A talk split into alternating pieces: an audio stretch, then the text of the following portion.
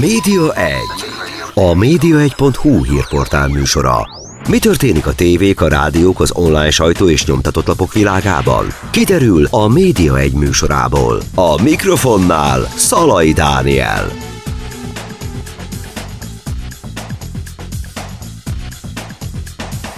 Köszöntöm Önöket, ez itt a Média 1 telefonvonal túlsó felén, illetve ez egy internetes kapcsolatnak a túlsó felén Lukács Csaba, a Magyar Hang lapigazgatója, újságírója.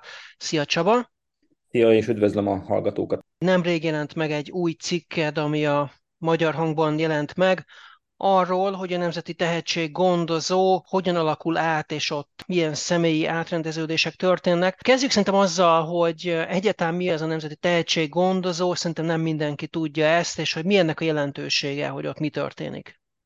Igen, egy kicsit korábban kezdeném. Én évek óta foglalkozom azzal, hogy az erdély média hogyan alakul át, és a, a magyar közpénzek hogyan áramolnak be és vásárolják föl és ennek kapcsán három név bukkant föl előttem állandóan. Tehát ahol gyakorlatilag Demeter Szilárd megjelenik, ott három név megjelenik. A forrásaim azt mondják, hogy ők Demeter Szilárdnak a háttér emberei, a pénzügyi emberei, és ezt a három nevet figyelem én is állandóan a cégbíróságokban, hogy milyen változások vannak, és én így bukkantam a Nemzeti Tehetséggondozó Kft. Ez egy hosszú nevű cég, soha nem fogom tudni megjegyezni a nevét, de a lényeg az, hogy ez egy nagyon profinak indult újságírógyár, egy volt vegyépszer épületben, egy négyszintes épületben a Magyaródi úton, elképesztő mennyiségű közpénzből egy ilyen hát kimondottan a kormánypárti médiumoknak szánt újságíró képzőt hoztak létre, hogy az arányokat érzékeltessem csak avid vágószobából, ahol a vágást tanulhatják a, a tanoncok, tíz darab van. Tehát itt, hm. itt konkrétan stúdiók, televíz, két televíziós stúdió, rádióstúdiók, rádióvágó egységek, és nagyon széles körű oktatás zajlik, több szakirány van, magazinos újságírás, online újságírás, sportújságírás, televízióriporter, rádióriporter, és biztos nem soroltam fel az egészet. És még egy nagyon érdekes jellemzője van, aki oda bejut, az pénzt kap azért, hogy ott tanuljon, tehát magyarán a tanulmányi idő, ami lehet 6 hónaptól két évig, attól függően, hogy milyen szakon végzel, 200 ezer forintos havi bért kapsz, tehát gyakorlatilag fizetnek azért, hogy náluk tanulj. Ez, És ez egy, ez, egy, ez, egy, ez egy felsőoktatási végzettséget is adó képzés, hogy ez egy OKJ, vagy ez micsoda egyáltalán? Hát ezt nem tudom megmondani, hogy milyen diplomát ad, de azt tudom, hogy ezek az emberek szinte automatikusan bekerülnek akár a MediaWorks, akár a közmédia stábjába, ha azt a színvonalat elérik, ami, ami, amiről úgy gondolják, hogy, hogy megfelelő. Ráadásul a mediaworks és közmédiások tanítanak ezekben, tehát hogy gyakorlatilag ez egy ilyen gyakorlatorientált képzés, nem tudom, hogy milyen papír a végeredmény, de azt ígérik nekik a honlapon is, hogy, hogy azonnal munkát kapsz, hogyha ezt megfelelően, ha megfelelően teljesítesz a gyakorlati munkák során, és azt nem én írtam meg, egy, egy korábbi szabad-európás anyagból láttam, ahol ilyen régi diákok, vagy egykori, vagy jelenlegi diákokat szólaltattak meg, hogy például ilyen gyakorlati feladatok is voltak, hogy dicsérő cikket kellett írni Szijjártó Péterről. Tehát ez sokat jelz, jelzi azt, vagy sokat jelent arról, hogy, hogy milyen, milyen képzés folyik és hát azt is elmondtak nekik, hogy, hogy ez a objektivitás, meg ez a elfogulatlanság, ez, ez ilyen liberális, nem is tudom, hóbort, tehát elég világosan megmondták a diákoknak, hogy mit várnak el tőlük, és milyen hangnemben kell készülniük és végezniük a munkájukat. És akkor ez egy magántulajdonban lévő KFT, vagy ki ez? Szerintem ez egy állami tulajdonban lévő dolog, Hát egy ilyen közpénzekkel kistafírozott, tehát 2 milliárd forintot kaptak az induláshoz, abból vették meg a berendezéseket.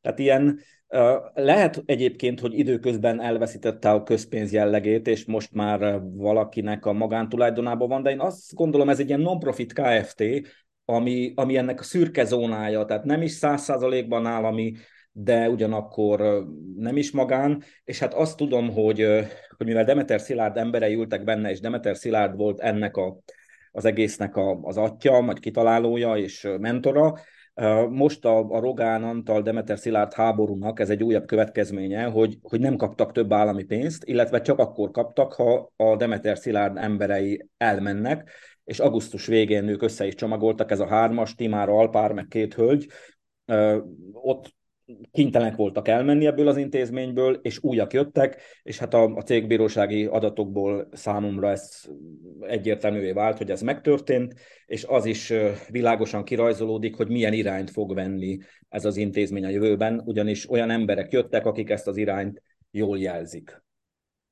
Közben bele is néztem a cégadatokba az Optemben, és azt látom, hogy egy bizonyos magyar kultúráért alapítvány ennek a Igen, hát az, az a Demeter Szilárd által létrehozott állami alapítvány, igen.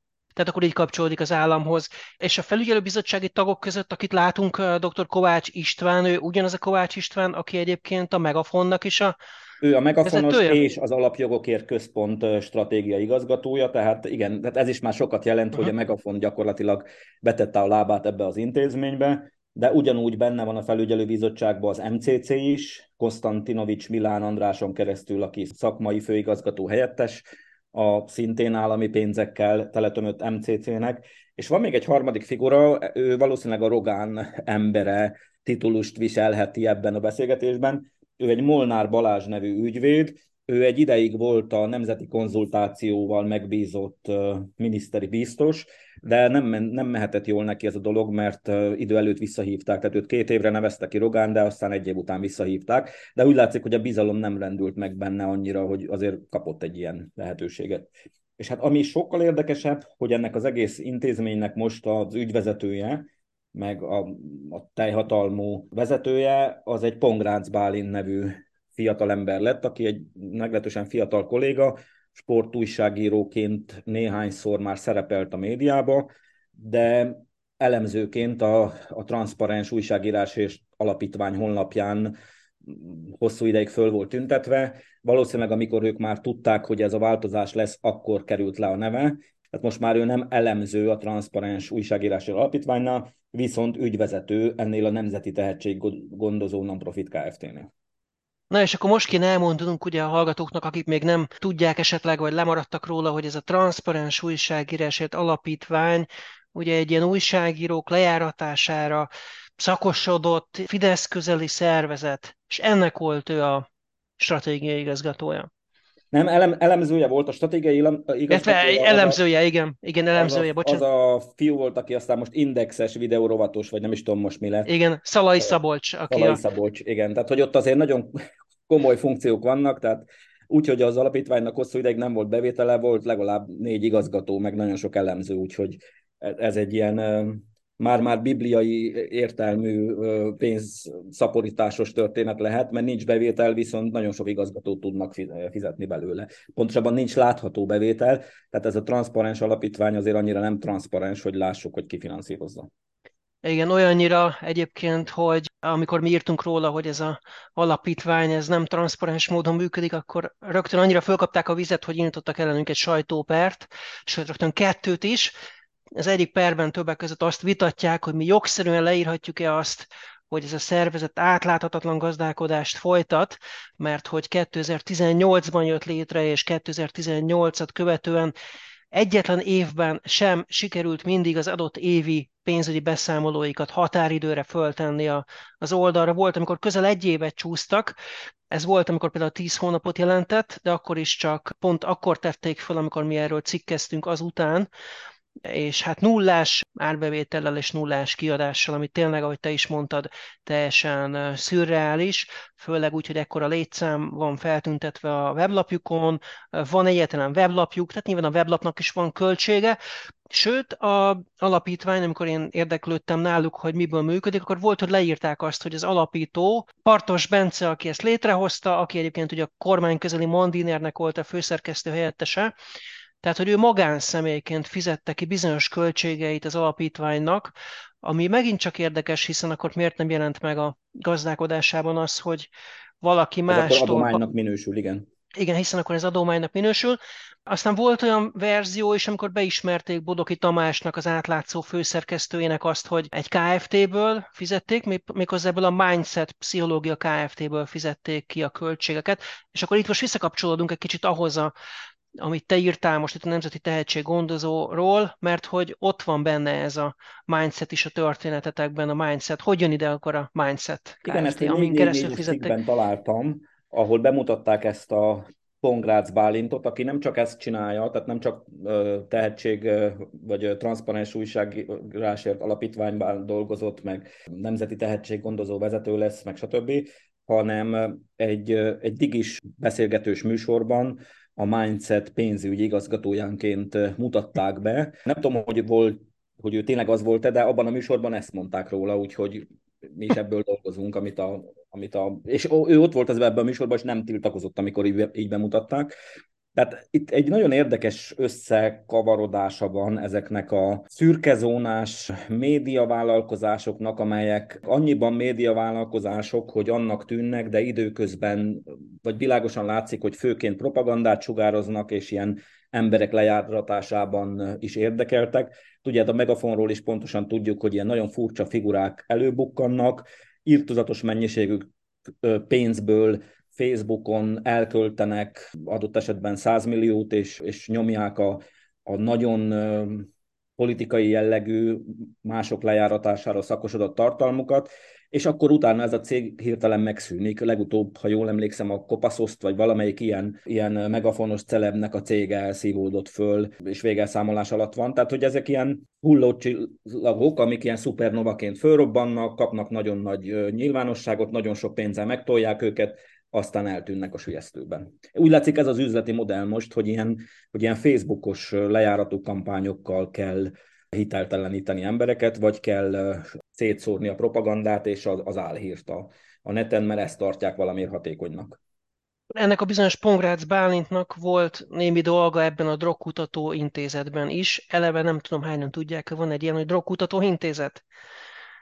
Igen, de ez is egy ilyen közpénzből fölpumpált történet. Annak, ha jól tudom, ő volt az alapítója, és hát a szakma nem is hallott előtte róla, hogy, hogy így léteznek és valami fatális véletlen folytán ugyanazokat a mantrákat ismételgetik a, a drogpolitikában is, amit a kormány mond. Tehát, hogy ezek ilyen álcivil szervezetek, amelyek arra jöttek létre, hogy a kormány mondani valóját súlykolják és erősítsék a civilnek álcázott, nem is tudom, lövészárkok mögül, és hát ezek azért nagyon hangosak is tudnak lenni ám, mert amikor valakit le kell járatni, vagy valakinek neki kell lesni, akkor nagyon összehangoltan a megafon, a transzparens, az összes ilyen kormányzati propaganda gyakorlatilag egymást átveszi, egymást felerősíti, és hát a választási eredmények azt mutatják, hogy ez nagyon hatékony is tud lenni.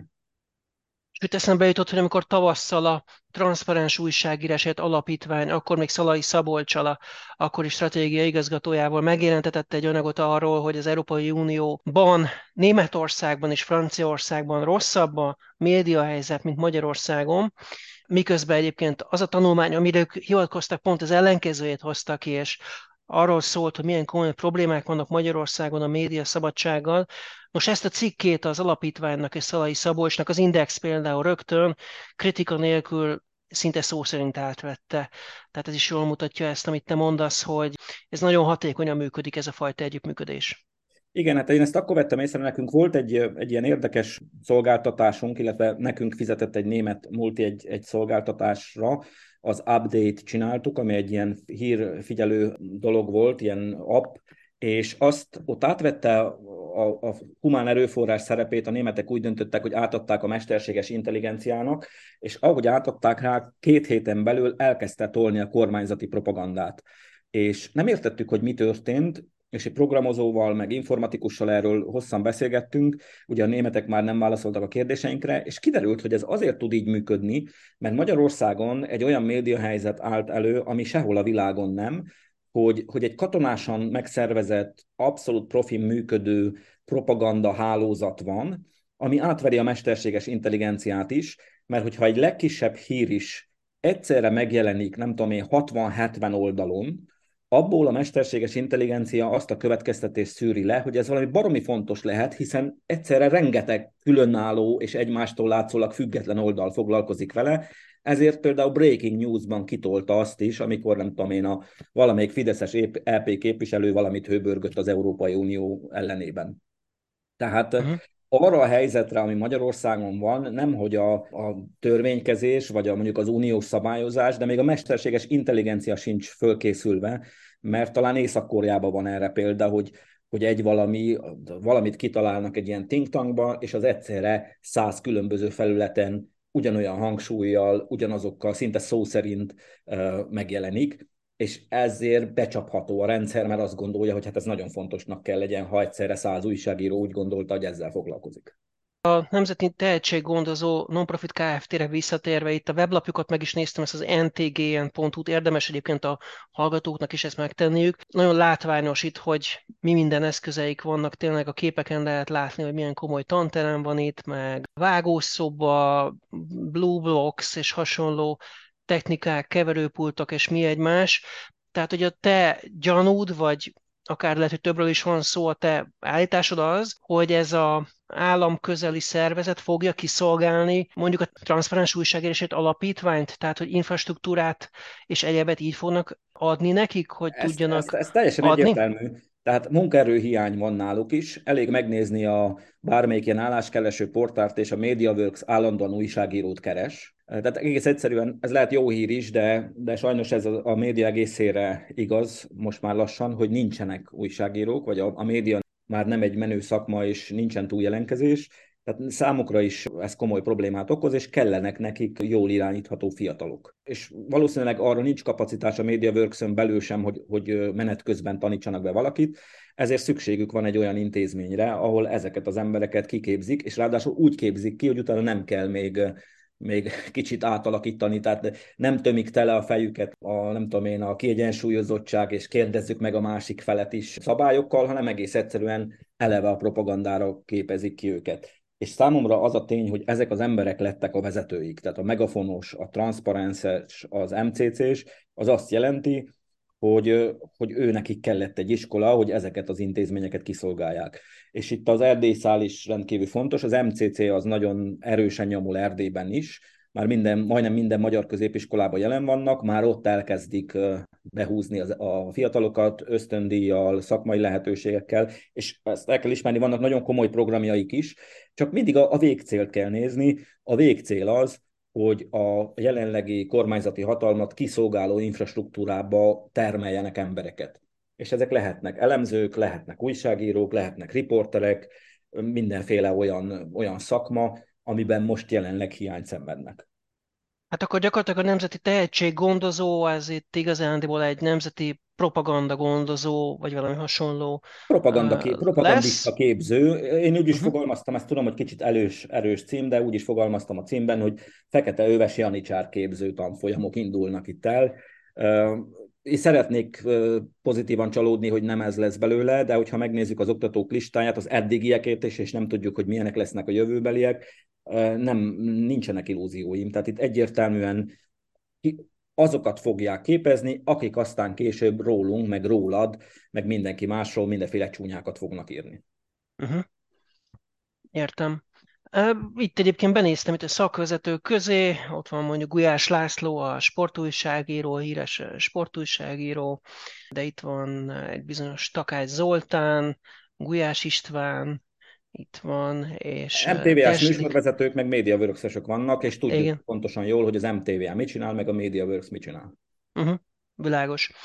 És hát beszéljünk akkor egy picit arról is, hogy a napokban, ez nem tudom mennyire követted, meg mennyire olvastad nálunk, hogy a Budapesti Metropolitan Egyetem, a METU, ahol nagyon komoly újságíróképzés folyt most már több évtizede, ott egyszer csak az történt, hogy a szakot, aki igazgatta, úgy hívják, hogy Murai András egyébként film esztéta, és nagyon régóta nagy megelégedéssel és elismertséggel vezette ezt az intézményt, egyik pillanatról a másikra kapott egy felmondást, és milyen érdekes, itt is egy Kovács nevű, vezeték nevű embertől kapta ezt a felmondást, úgy hívják, hogy Kovács András, aki egyébként kapcsolódik az általad már említett Kovács Istvánhoz is, ugyanis az Alapjogokért Központban az Európai Uniós kutatási igazgatóként van jelen, ugyanabban a Alapjogokért Központban, ahol a megafonos Kovács István is, és megkezdődött a Metropolitan Egyetemen a újságírás szaknak gyakorlatilag a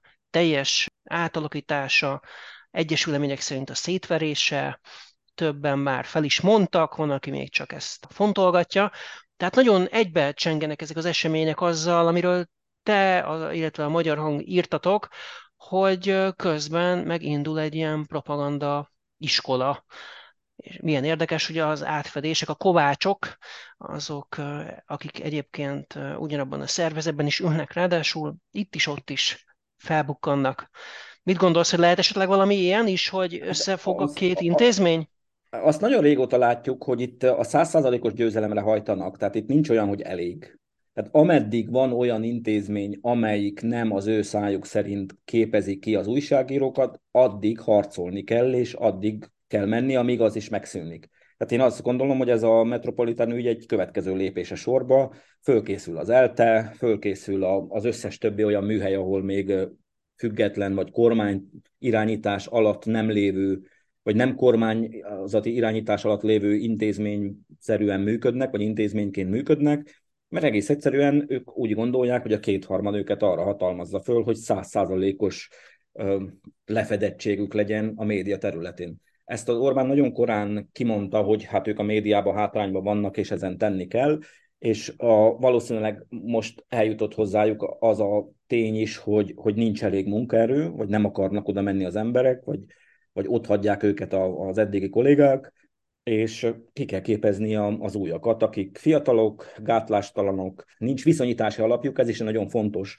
mert az a mondjuk 40-es, 50-es újságíró, aki az MT-nél dolgozott olyan rendszerben, ahol nem fogta valaki hátulról a kezét, és nem mondták meg, hogy mit kell csinálni, az nem érzi jól magát, mert, mert tudja, van viszonyítási alapja, hogy, hogy hogyan működik egy szabadabb, vagy kevésbé befolyásoltabb média. Egy fiatalt, akit úgy szocializálnak, úgy nevelnek bele már az iskolapadban, akár a Metropolitan Egyetemen, akár ebben a Nemzeti Tehetséggondozóban, hogy az a standard, hogy megmondják, hogy mit kell írni, és te gyakorlatilag egy gépíró nőként végrehajtod a feladatot, az annak nem lesznek rossz érzései, mert ő eleve erre készül.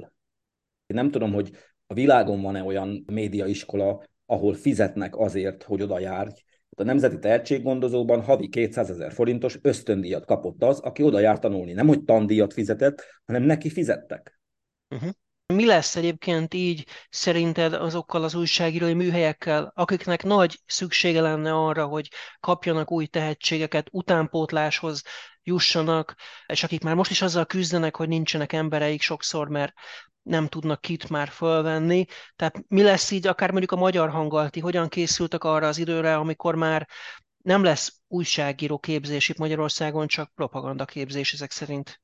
Hát nagyon őszintén ebbe bele sem mertem eddig gondolni. Tehát nekünk az egy szerencsés helyzet, hogy, hogy ami ugyanakkor tragédia emberileg, hogy mi egy napilapból alakultunk át heti lappá, és így jóval kevesebb emberre volt szükség, és még mindig van egy bázisunk. Tehát mi, amikor új embert keresünk, akkor először azokat hívjuk föl, vagy keressük meg, akikkel korábban együtt dolgoztunk, és lehet, hogy most éppen börtönőrként dolgoznak, vagy, vagy pályaelhagyóként valami egész más csinálnak, de például arra is volt példa, hogy amikor az Indextől fölálltak 70-en, akkor visszahoztunk egy olyan kollégát, Molnár Csabát, aki aki a magyar nemzet bezárásakor a biztosat választotta, és az indexhez ment dolgozni.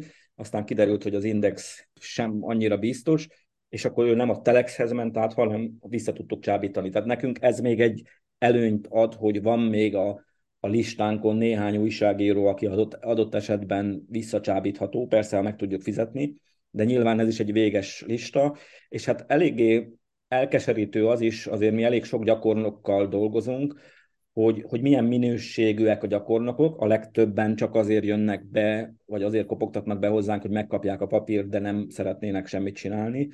Uh, másrészt az is egy, egy elgondolkodtató, hogy, hogy milyen képzettséggel jönnek, tehát hogy, hogy mondjuk már harmadik éve egyetemista, de el kell neki az alapoktól kezdeni azt, hogy mi a hír, és mi a különbség a hír és a vélemény között. Uh-huh. Tehát itt uh, nagy jövőt nem látok ennek a történetnek.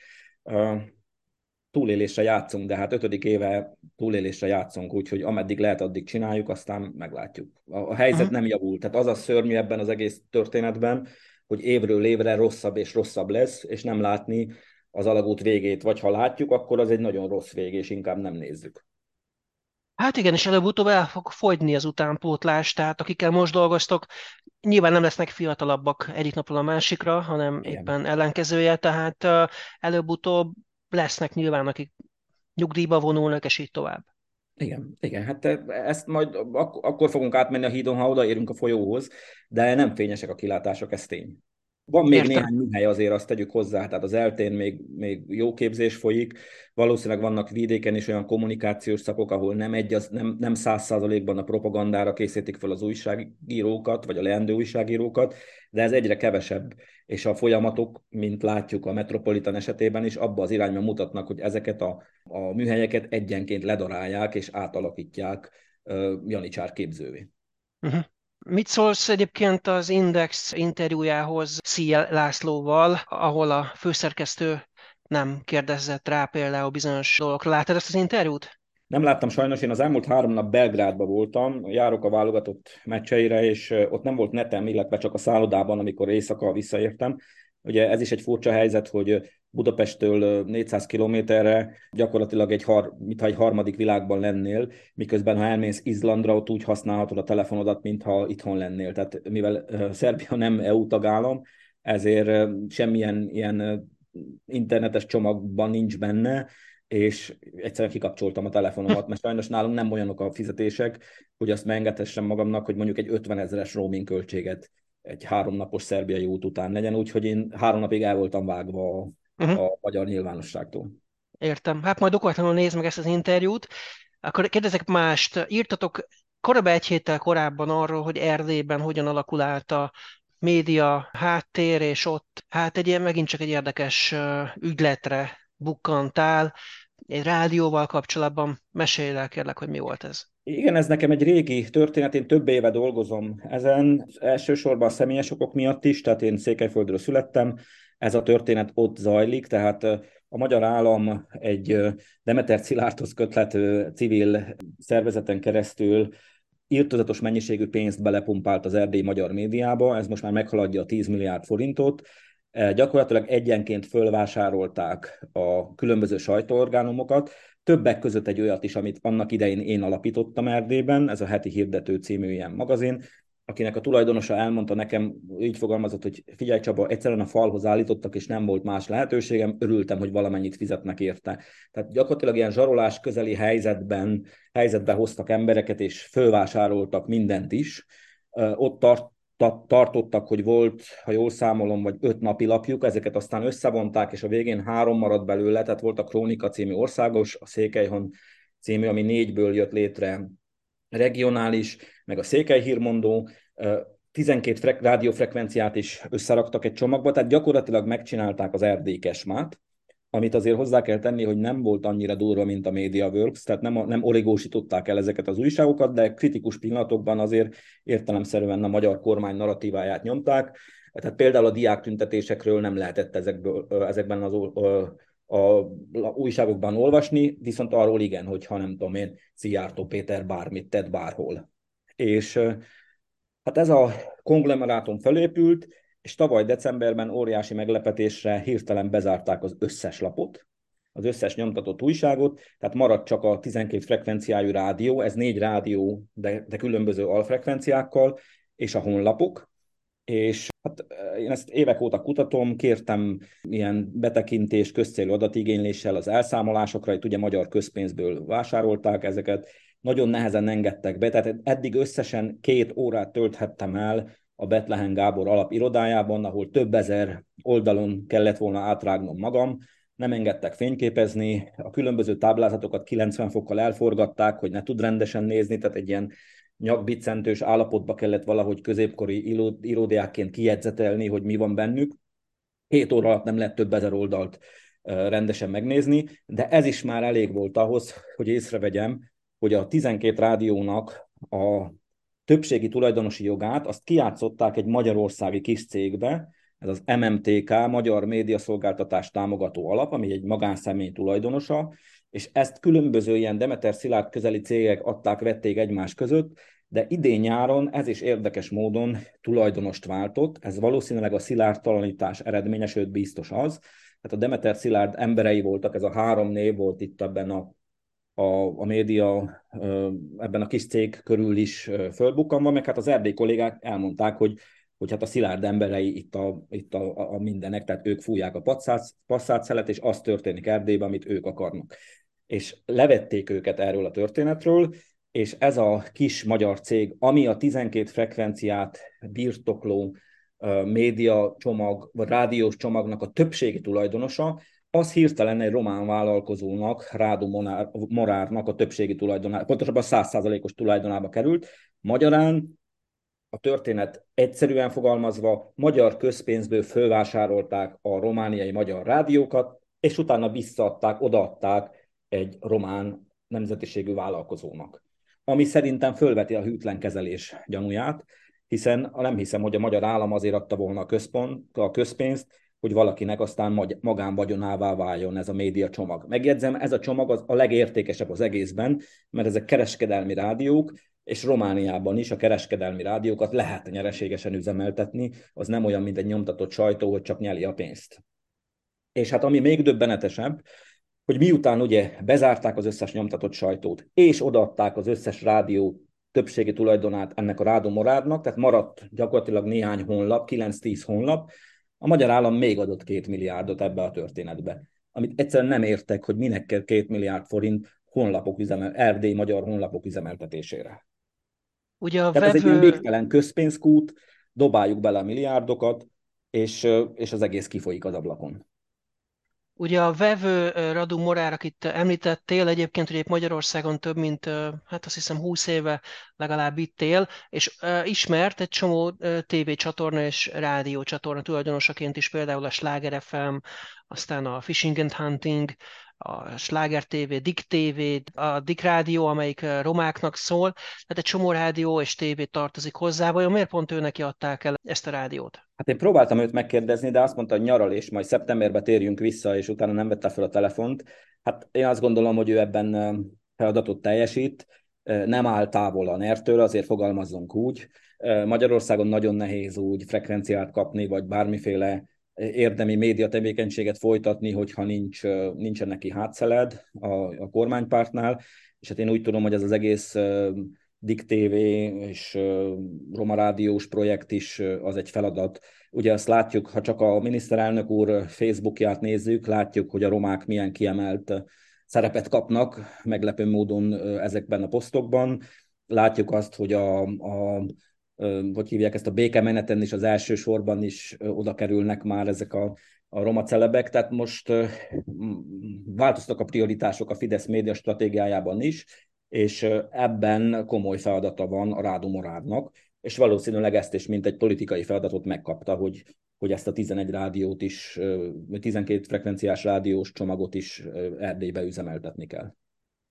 Mi van akkor, hogyha azt látták be valójában, hogy az állam, vagy ez az állam közeli szervezet nem volt egyszerűen alkalmas arra, hogy ez hatékonyan működtesse, és akkor azt mondta Morár, hogy ő képes lesz, és egyszerűen megvette, és azt mondta, hogy nekem ennyit ér, ennyit tudok adni érte, és, és ennyire megvette. Most kérdezem, hogy lehetséges-e ez például? Ennek nagyon kicsi az esélye, mert mondom, a, a csomagon, a portfólión belül, tehát az Erdély Kesmán belül a rádiók azok nem voltak veszteségesek.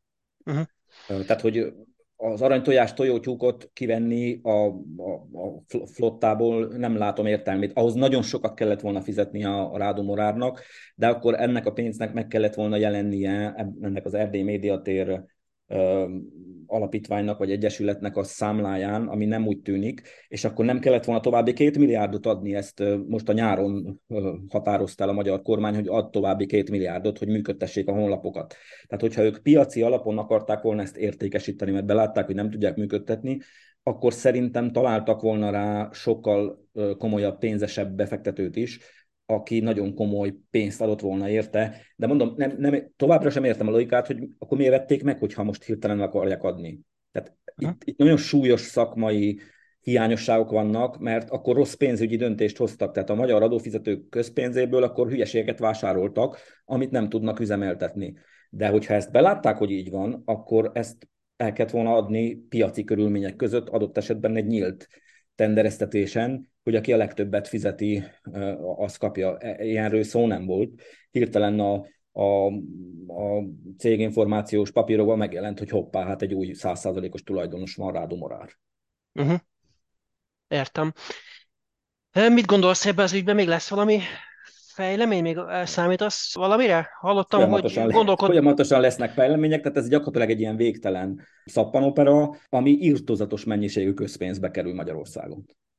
Tehát én azt hallottam Fideszes berkekből, hogy azért itt is kiütötte azt a biztosítékot, hogy, hogy teljesen nyomtatott sajtó nélkül hagytak régiókat, tehát hogy azért Székelyföldön a nyomtatott sajtónak még komoly szerepe van, és gyakorlatilag az összeset bezárták. Tehát én várom azt, hogy, hogy legalább egy heti lapot el fognak indítani, és akkor ilyen mea culpa, vagy ilyen fű alatt azt mondják, hogy hm, hát talán nem volt jól átgondolva ez a dolog, és akkor mégiscsak indítunk egy heti lapot. Tehát én arra várok, hogy ez a két milliárdból azért valami nyomtatott sajtó fölbukkan Erdélyben, kormánypárti sajtó, és hát meglátjuk, ez minden, minden attól függ, hogy mennyi pénzt szánnak rá.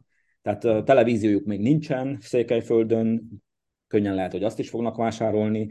Ameddig van pénz, és ameddig számolatlanul érkezik oda a támogatás, addig lehet ott nagy fiút játszani, aztán kérdés az, hogy ennek mi lesz a végeredménye. Mit szólsz a hét további híreihez, például itt van előttem hogy nyílt levélben követelik az Európai Parlamenttől a Pegazushoz hasonló kémprogramok betiltását újságírók és szakmai szervezetek, mert azt mondják, hogy egyébként a előkészítés alatt lévő Európai Uniós médiatörvényben van egy kiskapu. Szerinted ez mennyire... Itt is egy kicsit korábban kezdeném, mert kicsit meg voltam sértődve, hogy Pegazusban nem voltam érintett tehát az én telefonszámom nem volt a vizsgáltak közé. Utána aztán megmagyarázták nekem, hogy ez egyáltalán nem jelenti azt, hogy nem hallgattak le, mert van jó néhány másik program is, és a Pegasus az egy nagyon drága lehallgatási forma, és többnyire akkor használták, amikor rövid idő alatt akartak információt kapni valakiről, hogy éppen mit csinál. Tehát, hogy akit tartósan lehallgattak, azt nem Pegasussal hallgatnak le. Én szerintem sajnos ebben nem, nem soha nem leszünk jó helyzetben, tehát mindig a szoftverfejlesztők előnyben lesznek a, a, a törvényhozókkal szemben, tehát itt bármiféle Európai Uniós rendelkezés lesz, a kormányok mindig megtalálják maguknak a kiskapukat, és nekik van egy olyan eszközük, ami, ami, ami ellen nehéz hivatkozni, vagy nehéz vitatkozni, de, de sajnos rosszra használják. Tehát mindig azt fogják mondani, hogy terrorizmus gyanú és uh-huh. minket azért hallgattak le, mert terrorizmus gyanú, és akkor esetleg azt mondják x idő múlva, hogy bocs, rossz információnk volt, de nem fogja előre megmondani, hogy milyen információja volt. Tehát, hogy a kormányok kezében van egy olyan fegyver, ami ma a világba mindent visz. Tehát egy olyan ász, aki terrorizmus gyanújával, vagy terrorizmus támogatás gyanújába keveredik, az ellen bármit meg lehet csinálni. És hogyha én beszélgetek valakivel, ő mondhatja azt, hogy hó, hát itt fölmerült az, hogy, hogy én támogatom a terrorizmust, és akkor később kiderül, hogy nem, akkor ennyi. Hát, hogy ebben nem lesz nekünk jobb a helyzetünk. Én arra számítok, hogy a lehallgatások azok folytatódnak. Kicsit meg is megtiszteltetés, hogyha emberek kapnak azért fizetést, hogy, hogy engem figyelnek, meg lehallgatnak. Nekem nincs rejtegetni valóm. Ám tudom azt, hogy van olyan kollégám, akit ezt nagyon rosszul érint. Tehát, hogy van, aki, aki emiatt rosszul alszik, vagy, vagy nem szereti egyszerűen, hogy lehallgatják. Nekem szerencsére ez nem, nem okoz problémát. Ha valaki, ezúttal is üdvözlöm, hogyha valaki ezt is hallgatja, és remélem, hogy kapott fizetésemelés, infláció követő fizetésemelés. Ugye ez ott lehet probléma esetleg, hogyha az informátoraid viszont nem mernek neked mondjuk információkat adni, mert azt mondják, hogy kiderülhet az, hogy ő honnan szivárogtat. Erre neked évek van... óta így van. Uh-huh. Erre megpróbálunk mindenféle módszereket kitalálni, hogy ezt kikerüljük. Ezt most nem fogom neked elmondani, hogy milyen uh-huh. módszereket. Ez egy macska-egér játék, sajnos egyre nehezebb. Tehát azt pontosan látjuk, hogy a tavaly még könnyebb volt információt szerezni, mint idén, de lehet, hogy jövő ilyenkor nosztalgiával fogunk emlékezni 2023 szeptemberére, hogy akkor meg milyen könnyű volt, mert akkor meg már teljesen lehetetlen lesz.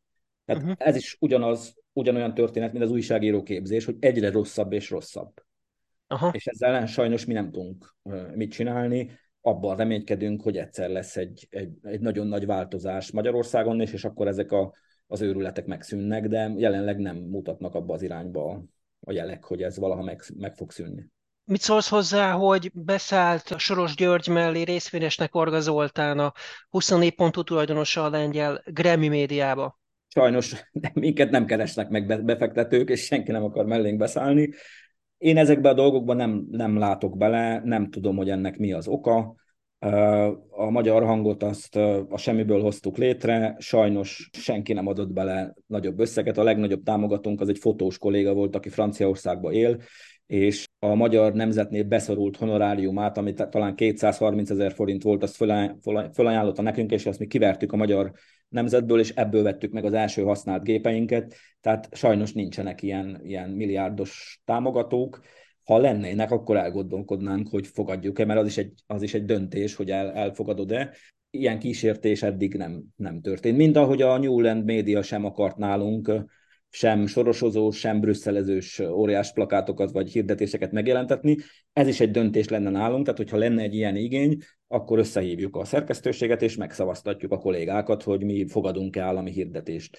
Jelenleg egy olyan döntésünk van, hogy ha mondjuk a szerencsejáték ZRT, vagy az MBM, vagy ilyesmi akarná hirdetni a lottót, vagy a, nem tudom, a Paksi atomerőművet, vagy stb., azt fogadnánk, amennyiben politikai tárgyú hirdetést akarnának, akkor arról szavaznának a kollégák, és hogyha úgy szavaznának, hogy igen, akkor írnánk egy cikket, hogy kedves olvasók, rossz anyagi helyzetünket, vagy olyan anyagi helyzetben vagyunk, hogy nem engedhetjük meg magunknak, hogy, hogy egy ilyen ajánlatra nemet mondjunk, és akkor ennyi és ennyi millióért most engedjük a Newland médiát, hogy hirdessen nálunk a nem tudom mit. De valószínűleg, hogy a kollégák ilyen jára nemet mondanának, ezt nem tudom, a nevükben nem tudok beszélni, de mondom, nem, nem történt ilyen kísértés sem, úgyhogy hogy nekünk ez, ezek a dolgok minket sajnos, vagy szerencsére elkerültek. A Soros sem akart belénk fektetni még, és a, a Centrál Média sem.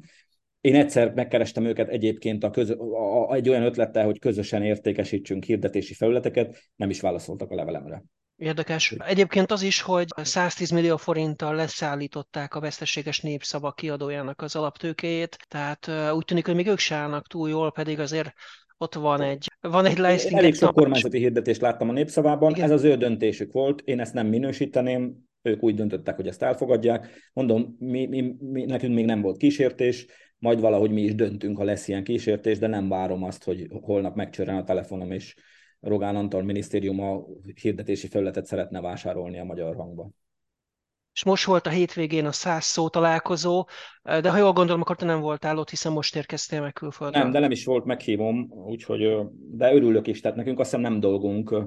Maximum annyi dolgunk lett volna egy ilyen találkozón, hogy elküldeni egy tudósítót, és, és az megírja, hogy mit látott, de nekünk médiavezetőként nem gondolom, hogy, hogy fontos lenne ilyen helyeken részt venni, de nem is volt kísértés ez ügyben sem, mert nem hívtak meg.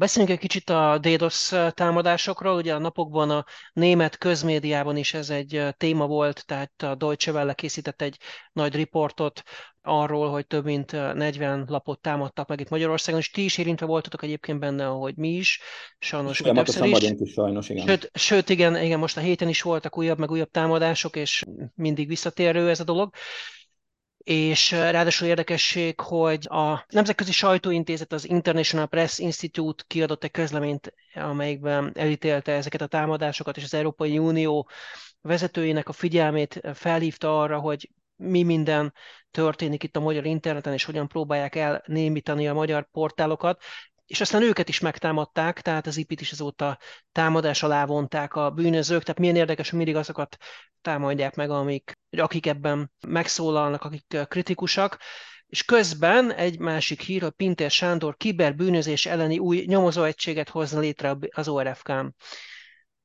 Ti Igen, tettetek fel? meg lenne az első feladatuk, hogy kinyomozzák, hogy kik ezek, de én, én tartok tőle, hogy, hogy nem kellene messzire nyomozni, vagy tehát, hogy ez számomra egyértelmű, hogy egy irányított dolog, ez is egy kormányzati stratégia része, hogyha nem tudjuk őket elhallgattatni, akkor ilyen eszközökkel, tehát technikai eszközökkel tegyük elérhetetlenni. Mint említettem, Belgrádban voltam, és ott esténként, amikor beestem a száldába, azért meg szerettem volna nézni többször, hogy mi történik a magyar neten, és például a saját honlapunkon is, de más honlapoknál is azt láttam, hogy arról az IP címről nem engedett be egyszerűen mert valószínűleg így próbálják az informatikusok kiszúr, kiszűrni a különböző országokból érkező támadásokat. Tehát itt jól láthatóan módszeresen rombolják az olvasói bázisunkat azzal, hogy tudják, hogy ha az ember háromszor megpróbálja beírni azt, hogy média1.hu, és mindig csak azt látja, hogy most az oldal nem erélhető, bocsánat, támadás, stb., akkor lehet, hogy negyedszer, ötödször már nem kíváncsi rá, mert azt mondja, hogy ó, hát ezek soha nem működnek, ez pont olyan, mint a, a kedvenc kocsmát, hogyha háromszor zárva találod, akkor már egy egyszer nem oda indulsz el, hanem egy másikhoz. Uh-huh. És itt, hát itt a kormánynak lenne nagyon súlyos feladata, hogy kideríteni, hogy ki volt, és miért csinálja, de szerintem lehet, hogy nem is kell sokat gondolkodnia, mert, mert, mert valami olyan, olyan pénzből történik, vagy olyan csukalatra történik, hogy nem érdeke, hogy kiderüljön, hogy, hogy ki, aki ezt csinálja. Tehát, hogy erre nem igazán látom a megoldást, mi is iszonyú pénzt költünk rá, el fog jönni az idő, amikor a szolgáltatónk azt mondja, hogy hát inkább akkor menjetek el, mert nekem annyit nem ér, hogy, hogy az erőforrásaim és a, az, a programozóim jelentős részét arra fordítsam, hogy a te honlapod működjön, akkor inkább keresek pia- más piaci szereplőket, akik nem politikai tartalmat gyártanak, és onnan megvan a pénzem.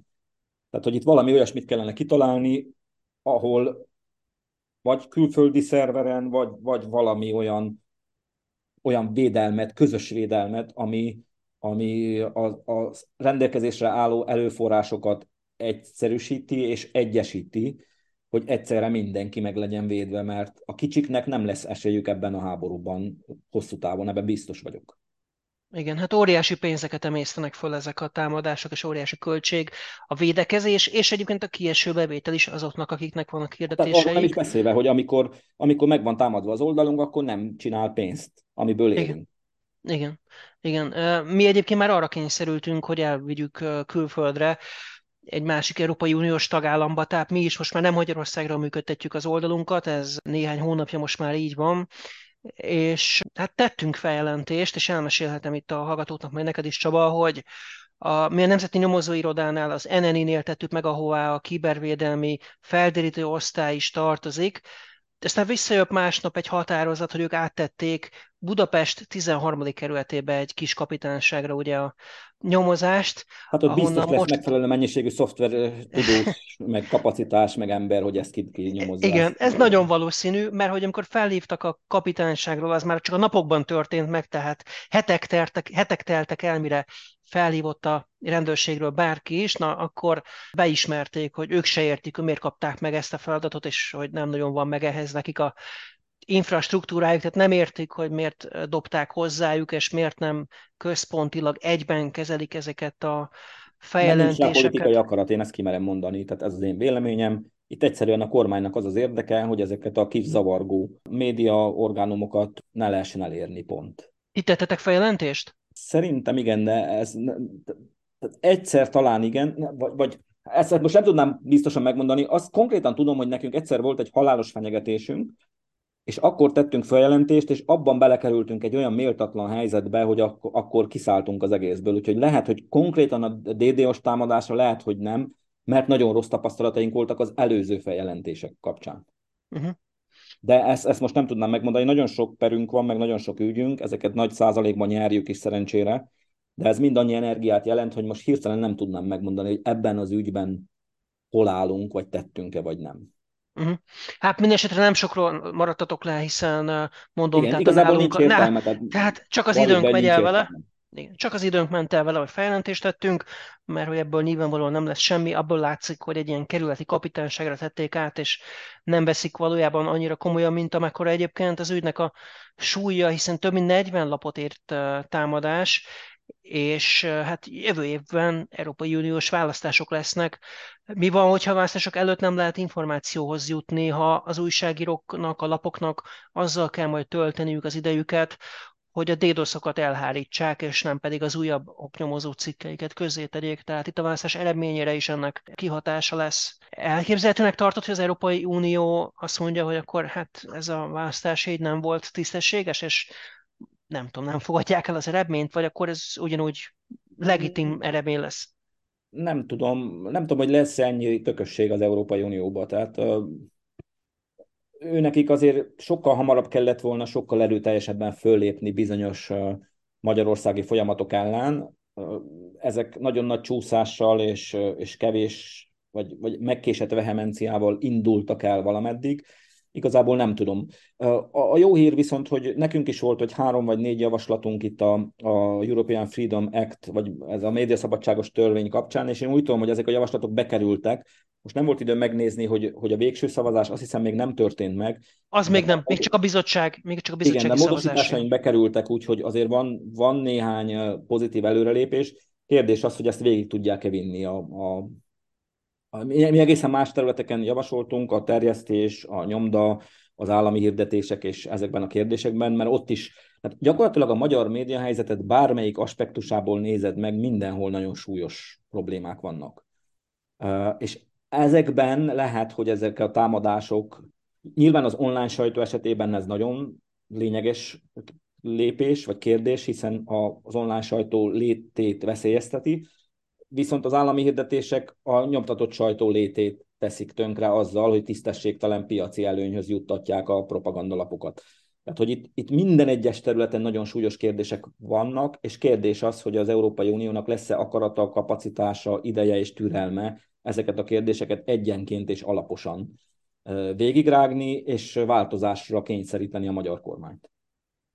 Hát ennyi fért az eheti média egy műsorban. Nagyon szépen köszönöm Csaba, hogy itt voltál velünk, és átbeszélhettük itt a heti aktualitásokat és a cikkedet, ami a Nemzeti Tehetséggondozóval és az újságíró képzéssel függ össze. Én köszönöm a lehetőséget, és minden jót neked is. Ez volt a Média egy, egy hét múlva jelentkezünk ismét, visszahallgatható az adása a média1.hu-ról, webcast.hu-ról és a Spotify-ról, valamint az iTunes-ról, illetve 14 rádió is megismétli a beszélgetésünket. Búcsúzik a műsorvezető Szalai Dániel, viszont hallásra!